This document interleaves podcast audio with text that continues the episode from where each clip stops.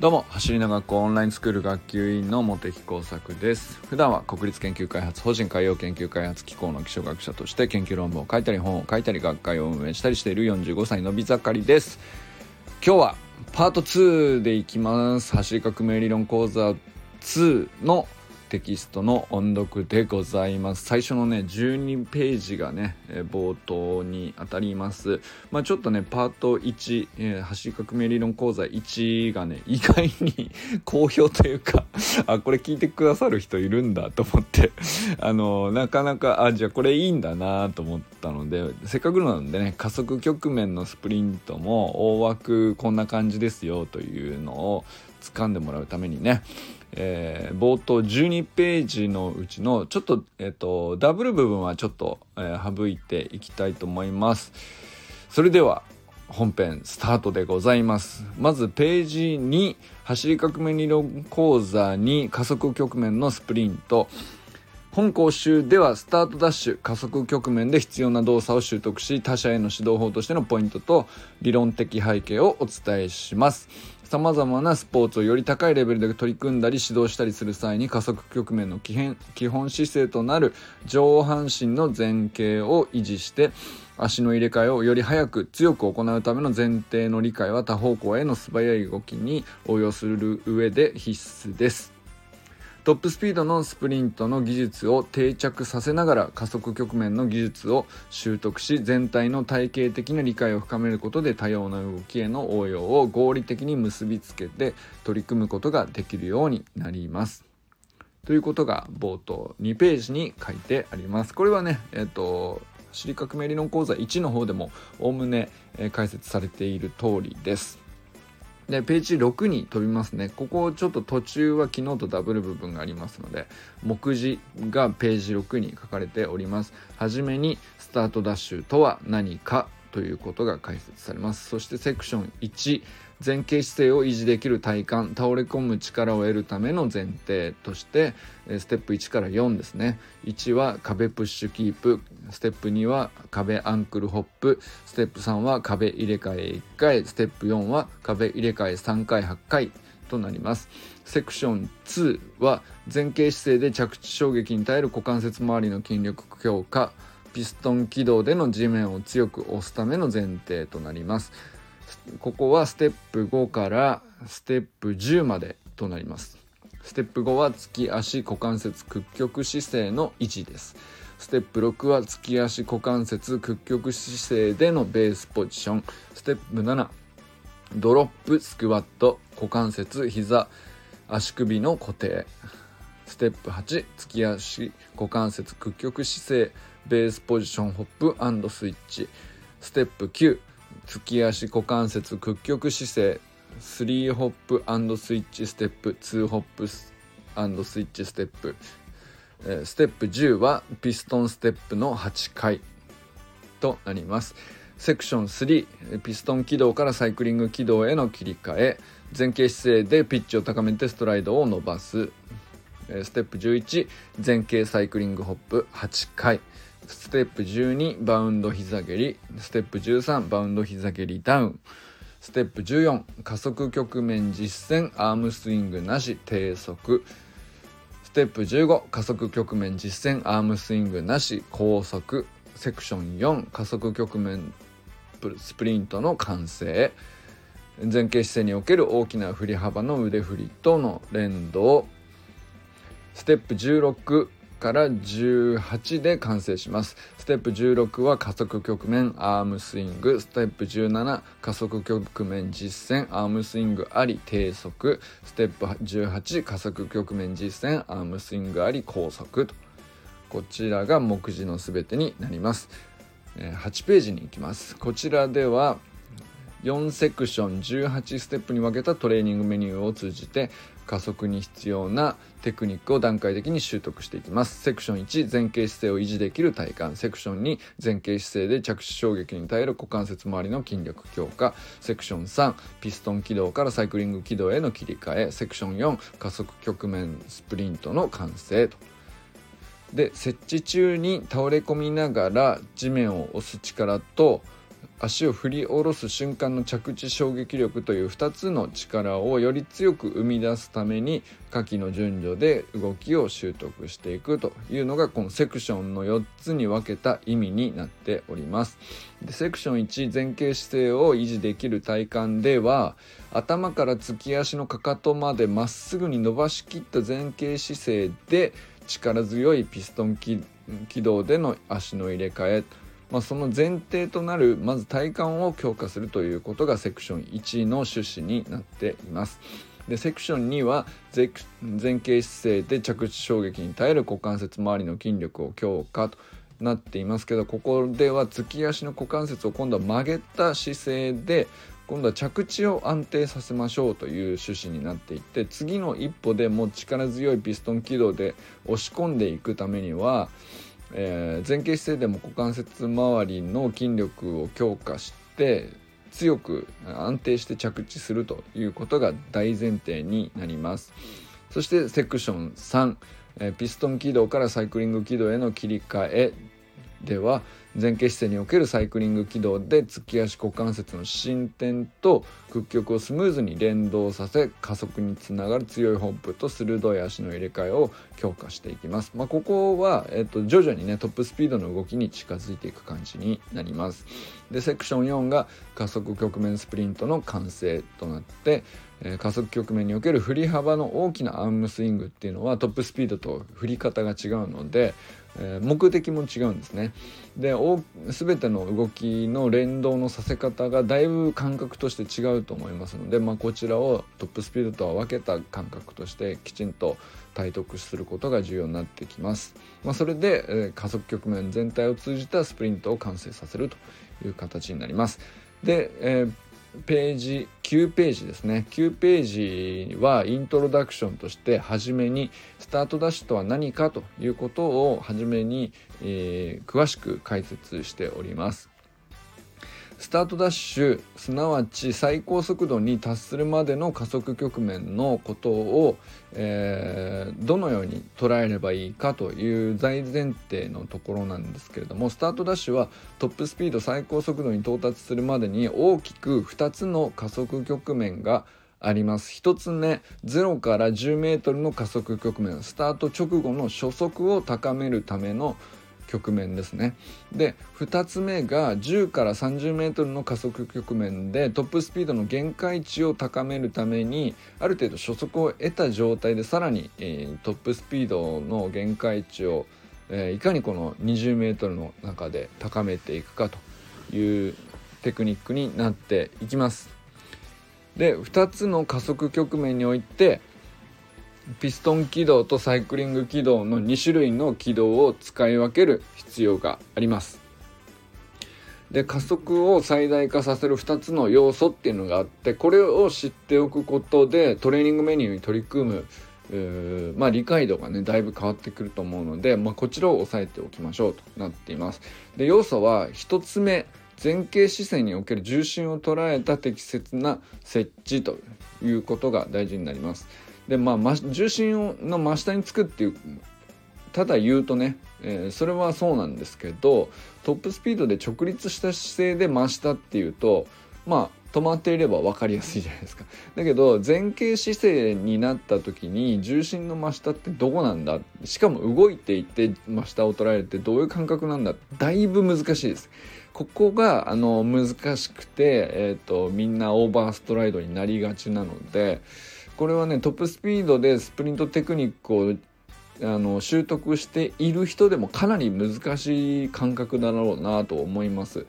でここがまず第1番目の要素ですね。で要素2ピストン軌道サイクリング軌道の適切な使い分けというところですね。これも、えーと、なかなか、えー、口で言うだけだと、まあ、簡単に聞こえるかもしれないですけど実際やってみると、えー、相当あの負荷も高いですし難しいところじゃないかなと思います。で、えー、知っておくべきなのはなんでこれを切り替えなきゃいけないのかっていうことなんですけど加速を大きくする2種類の力っていうのが、あのー、考えておりましてで1つ目が設置中に前に倒れ込む力っていうのをうまく利用してえー、股関節を伸展させるということのタイミングがうまく合わないと加速って生まれないんですね。でこれはあのちょっとややこしい言葉で言うと重力トルクって言ったりするんですけど要するに地面に足をついた状態のまま体を前に倒していくと一応えっ、と足はついたままなんだけど、えーと、体は前にちょっとずれるじゃないですか。これって一応前に進んでいるんですよね。この、えー、何十センチかですけど。この倒れ込んでいく力があの重力によって倒れ込んでいく時のえー、まあその何て言うのかな。地面に軸が固定した状態のまま斜めにバタンと倒れていくその瞬間の動きのことを重力トルクって言うんですけど、まあ、そこに合わせてうまく、えー、股関節をギュンと進展させて、まあ、前にジャンプするっていうことなんですよね片足ずつですけどそのそのタイミングがうまい角度でうまい、えー、力発揮をした時に、えー、一番、えー、加速が大きくなるというタイミングがあるわけです。でそれをうまく捉える必要があるということですね。でこれによって加速を大きくすることが一つできますよと。でもう一つは振り下ろした足の着地衝撃力っていうのが当然この加速においても重要になってきます。でこれはあのトップスピードでもそうなんですけども地面からの反力反発の力をうまく使わないといけなくて、まあ、あの蹴るっていう動きはとおそらくもうトップスピードのスプリントを習得してる人は蹴るってことはもうしなくなってると思うんですけどこれもまた前傾姿勢でやるとかなり難しいというところになってきます。で、えー、10ページ目ですね。要素1に関してさらに詳しく見ていきたいと思います。要素1はですね前傾姿勢における重心を捉えた適切な設置ということで2項目書いてあります。1前傾姿勢の維持。まずこれは絶対条件になりますね。スタートダッシュの加速を最大限に得るためには体幹体の中心部が前前傾姿勢においてもしっかりと固まっているということが大前提になります。設置中に前に倒れ込む力と足を振り下ろす瞬間の着地衝撃力の力。このいずれにおいても加速を得るんですけどこれは体幹の緩んだ部分で途切れてしまったら当然大きくできないのであの、まあ、ここが重要ですよと体幹が重要ですよと。だから突き足の股関節が進展した局面とまたは屈曲して着地する瞬間、まあ、それぞれあるんですけど、まあ、どっちにしても、えー、浮き足を強くベースポジションのまで引き上げて振り下ろしてっていう動き左右の足の入れ替えを段階的に習得鍛錬して、え加速の土台が整うという中で、ま、前傾姿勢の体幹が絶対にその崩れないようにするというための感覚を養っていくためのトレーニングが必要になります。で2番目は前傾姿勢における重心を捉えた設置っていうのはじゃあ一体その上でなんですけどどういうことなのかっていうと前傾姿勢においては移動しながら前に倒れ込むことで重心が前にずれていくので引き上げた浮き足のすねから膝下あたりの地面に振り下ろす感覚でちょうど結果的に真下あ重心の真下での設置が成立するんですね。これが多くあるのがおそらくなんですけど顔が地面を向いているのでその目の目線の先が真下だと思ってしまうんですよ。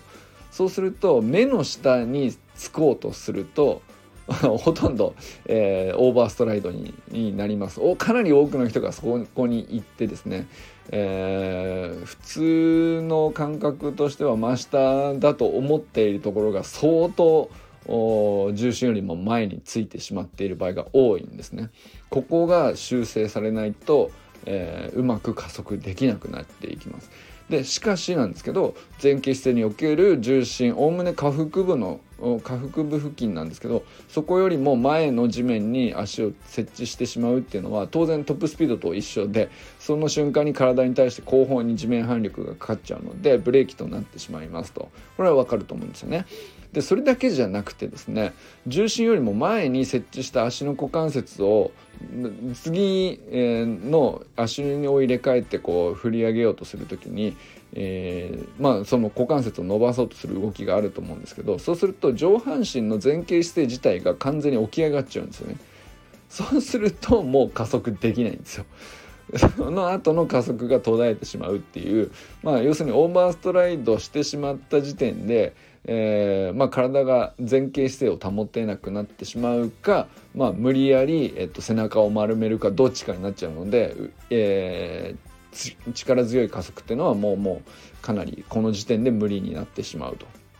で逆にですね重心の真下に設置するということがあの一回分かるとそれが繰り返すことができさえすればですね前傾姿勢を維持したまま足を入れ替えることによって加速局面全体がどんどん長くなっていって結果的に到達する最高速度が上がるということになるわけです。まあ、こういう順あの背景を理解した上でトレーニングしていきましょうねという話ですね。で、えー、11ページ目はですね前に倒れ込みながら地面を強く押し込む足の軌道としてはじゃあどうすればいいの？ということなんですけどこれはピストン軌道になります。これ今までねトップスピードではずっとサイクリングサイクリングと言ってきたんですけど実はこの一番最初の初速がない状態、えー、0メートルから10メートルの初速を与える段階ではですねピスあの足を、えー、最速で入れ替えることよりも、えーと、一番強く地面を押し込むという力が加えやすい軌道が適してるんですねだからピストン軌道なんですよ。えー、まず1番目0から 10m の加速局面スタート直後の初速を高めるという区間においては、まあ、スタートからおよそ8歩とここでは仮定しています。ここは初速を高めるための局面としますね。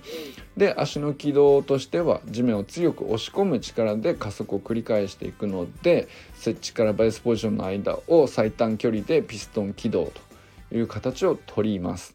なので、えー、まだね初速がほとんどないので、えー、最短軌道で、えー、足を入れ替えるで、えー、端っこまでベースポジションまで上げて、えー、一回止めて切り返すっていう動きっていうのは要するに、えっと、どんどん速度が速くなっていくとその切り返す動きっていうのは負荷が強すぎるし、え、ピッチを上げれないよねっていうことでサイクリングにしましょうねって言ってたんですけど今度は逆にですねまだ速度が遅いんだからあのピストンでも大丈夫なんですよ。その代わり、えー、発揮できる力を最大化するということに特化して、えー、体の前傾角度を大きく取った上で倒れ込みながら股関節の伸展動作を最大化させると。でこれで突き足を強く力強く押し込んで加速するというのがまず最初の初速を与える動きになります。で12ページ目。ここで今日は最後ですね、えー、設置衝撃力による最終加速を行うための足の軌道っていうのはサイクリング軌道になります。これはトップスピードと同じ軌道なんですけども違うのは前傾を前傾姿勢を上半身に対してはかけたままサイクリング軌道にピストン軌道からサイクリング軌道に切り替えていくというここがまあ最大の難関かもしれないですね。あのこれがすぐに起き上がって直立姿勢になってしまうと加速が弱くなってしまうので前傾を保ったまま、えー、サイクリング軌道に徐々に切り替えていくという局面があります。これが、えー、10メートルから20 30メートルの加速局面の区間になっておよそ歩数でいくと9歩目から16歩目までというふうに捉えます。で初速を得た上での可能な限りの加速を行ってトップスピードの限界値を高めるための局面なので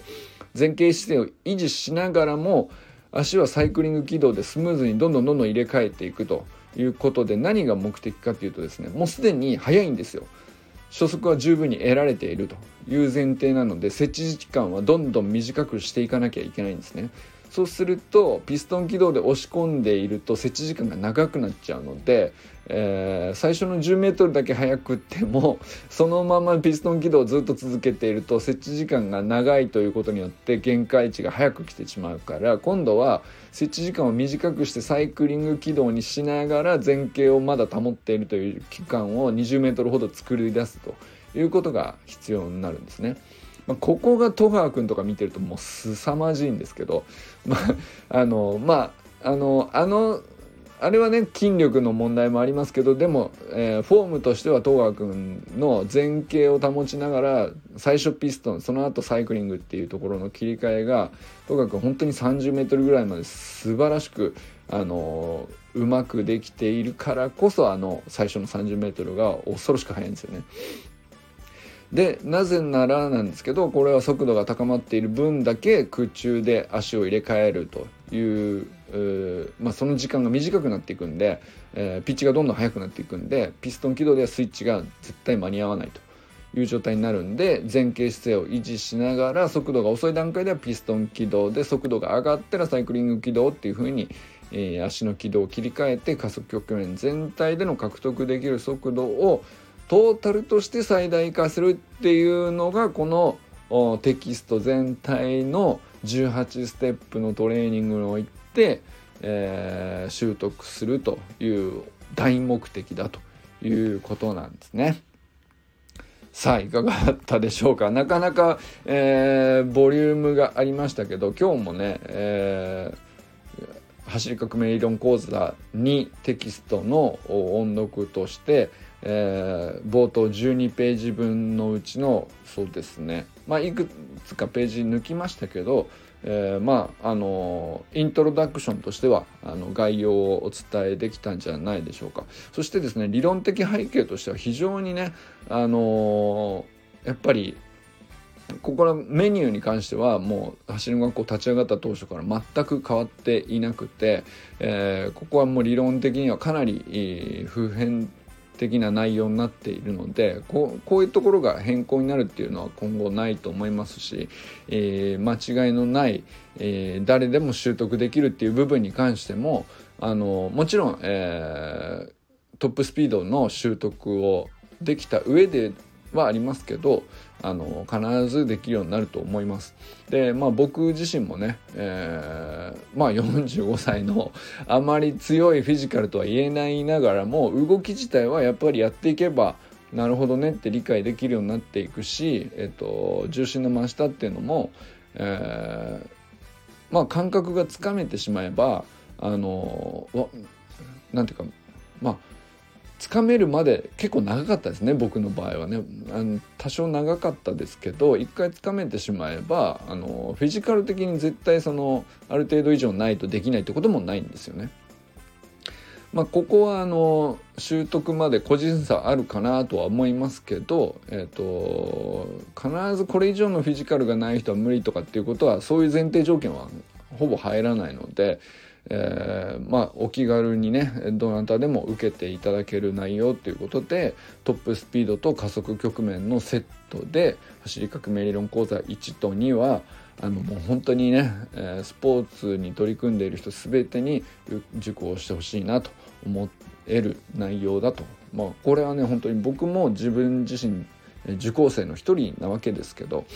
えー、受講してみて本当に、えー、汎用性のあるというかどんなスポーツやっててもここだけは外さない方がいいっていう内容だと思うので、えー、ぜひぜひ受講してみてほしいなと思います。そしてですねすで、えー、にレベル2まで受けられている方にはあの改めてですけど、まあ、ここの冒頭の部分あの聞いてみて分かったと思うんですけど相当、えーと、丁寧に書き直されていますので、えー、まあ、用語のね変更とかいくつかあるんですけれども、あのー、初めにの部分をもう一回、えー、改めて見た上で、えーと今やっているトレーニング見直していただければなと思います。ということで今日はパート2走り革命理論講座にテキストの音読をしますということで、え冒頭12ページをお伝えしました。ということでこれからも最高のスプリントライフを楽しんでいきましょうバモス